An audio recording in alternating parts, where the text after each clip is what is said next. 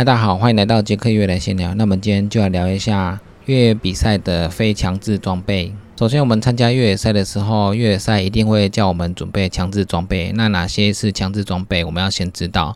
强制装备最简单的就是你要先有一个越野背包，可以双肩可以背负的一个背包。那它还会需要你带足够的水分，大概是一点五公升的水。那你这个一定要带到。那最重要的是救难毯还有急救包，这两个东西是最重要的东西。救难毯可以在你遇到寒冷的时候、快失温的时候，帮你保住温暖。另外一个急救包就是当你有受伤、流血或者是有一些骨折的事情发生的时候，急救包里面会有一些紧急处理的药品，还有一些让你骨折的时候可以固定的绷带。那这些都是非常重要的东西。所以这个主办单位一定会叫你要带强制装备，里面可能还需要你带防水裤，还有防水外套，这个是遇到寒冷天气的时候一定要准备的东西。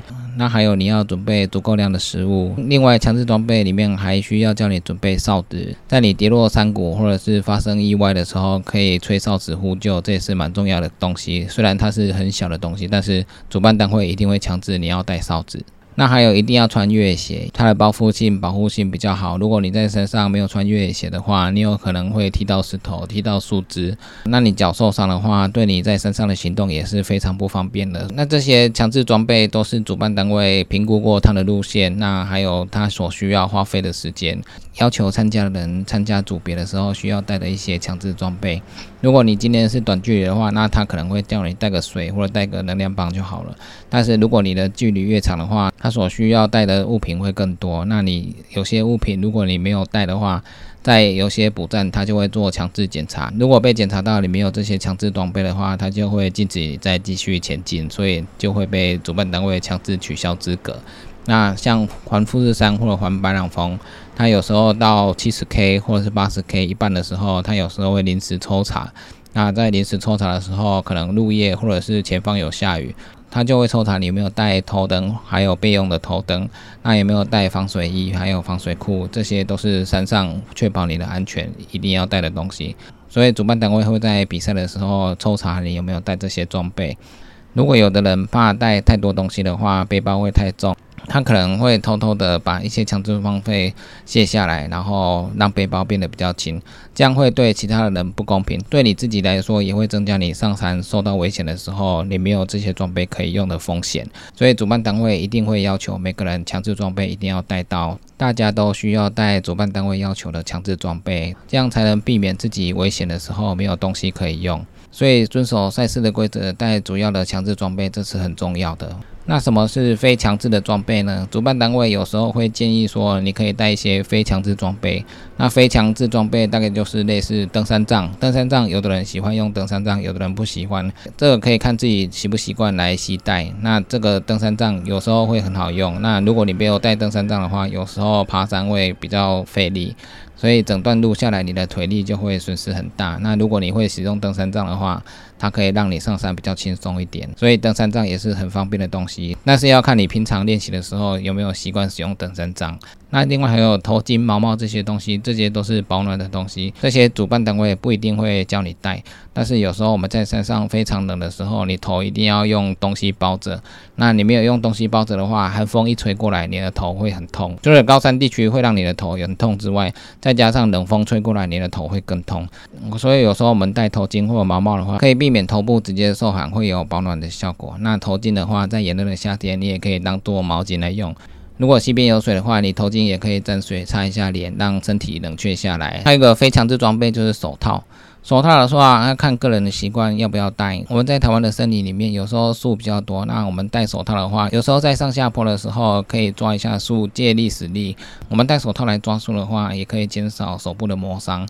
如果你不小心跑一跑摔下地面的时候，你手部会撑在地面。这时候如果有戴手套的话，也会减少手部的受伤。之前我在下坡的时候，有一段青苔路比较滑，那我跑一跑，结果摔倒之后手部着地，结果手就破了一个大洞。另外戴手套也可以让你用登山杖的时候避免手起水泡。在登山的时候，因为我们长期握着登山杖，那手部都是用皮肤接触的登山杖的把柄。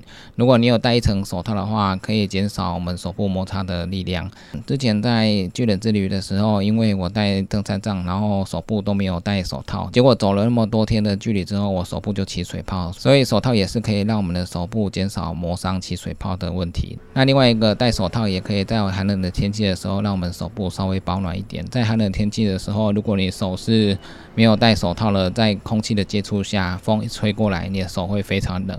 那手冷的状况下，我们身体就会觉得冷，所以戴手套的时候啊也可以让我们手部保暖，避免我们身体的温度下降的太多。所以手套也是一个非强制装备还不错的一个东西。那另外一个非强制的东西就是凡士林。凡士林，如果你有烧裆的问题的话，在跑步的时候，我们擦凡士林可以减少烧裆的问题。有时候腋下也会出现烧裆的问题，所以我们在腋下还有胯下也可以擦一下凡士林。凡士林算是蛮好用的东西，而且还有每个脚趾指缝之间，如果你擦一下凡士林的话，有润滑的效果，避免脚趾在长距离的路上一直摩擦，然后产生起水泡的问题。所以带凡士林也是一个蛮不错的非强制装备。顺便讲一下，如果你的脚有时候会起水泡的话，那我们一般穿的袜子的话，你可以换成五指袜。五指袜也可以避免脚趾之间互相摩擦产生水泡，所以有些人是蛮喜欢穿五指袜来跑步的，所以这也是蛮不错的一个选项。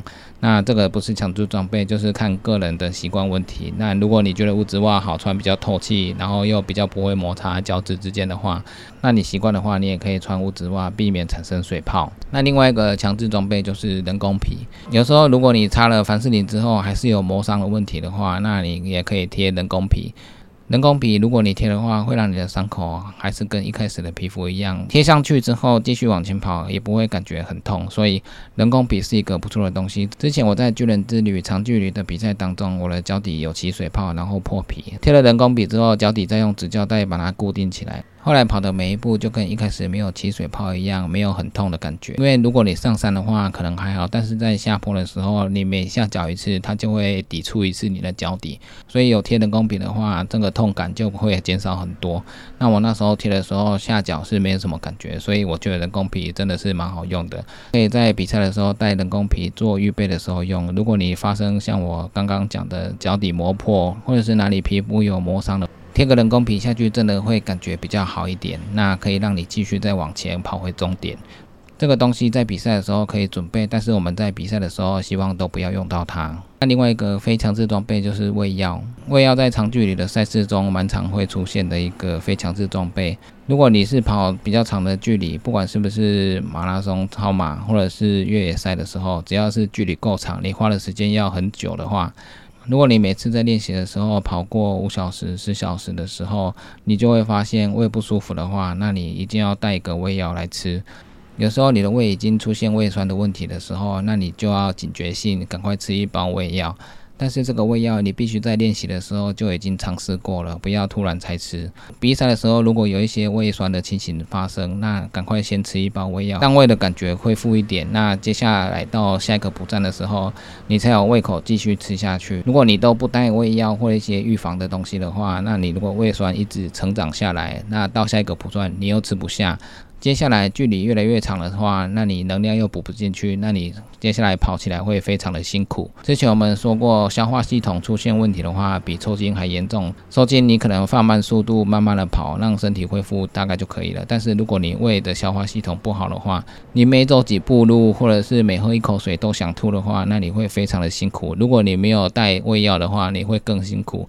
有些选手他因为没有带胃药，那硬吃一些东西的话，吃了之后没多久就吐出来，这是另外一种很辛苦的做法。虽然吃进去可能会补进去一层的力量，但是它吐出来的九成会让身体更辛苦。那有些人觉得说吐出来会比较好一点，虽然说有时候是可以这样，但是如果你胃真的不舒服的话，很痛苦的时候，你根本就跑不下去。所以我们在比赛的时候，我们可以准备一些胃药放在背包里面。那如果真的胃出现问题的话，可以吃一下来预防我们发生呕吐的事情。像现在比较炎热的天气去比赛了，那我们如果补水、补盐分、补食物补不够的话，那你的胃可能到一段时间的时候就会出问题。那出问题的时候，你又没有胃药可以吃，接下来你就会非常痛苦。所以我们在背包里面准备一个我们习惯有在吃的胃药，可以让我们。在发生胃不舒服的时候，可以多一份保险。如果你今天去国外比赛的时候，你胃不舒服，那你又没有胃药吃。那你要等待它慢慢的恢复，那可能要花很久的时间。会不会在其他补站你就会被关门了，或者是你根本就跑不起来？吃个胃药让它去调整你的胃部，那你的感觉会比较好一点。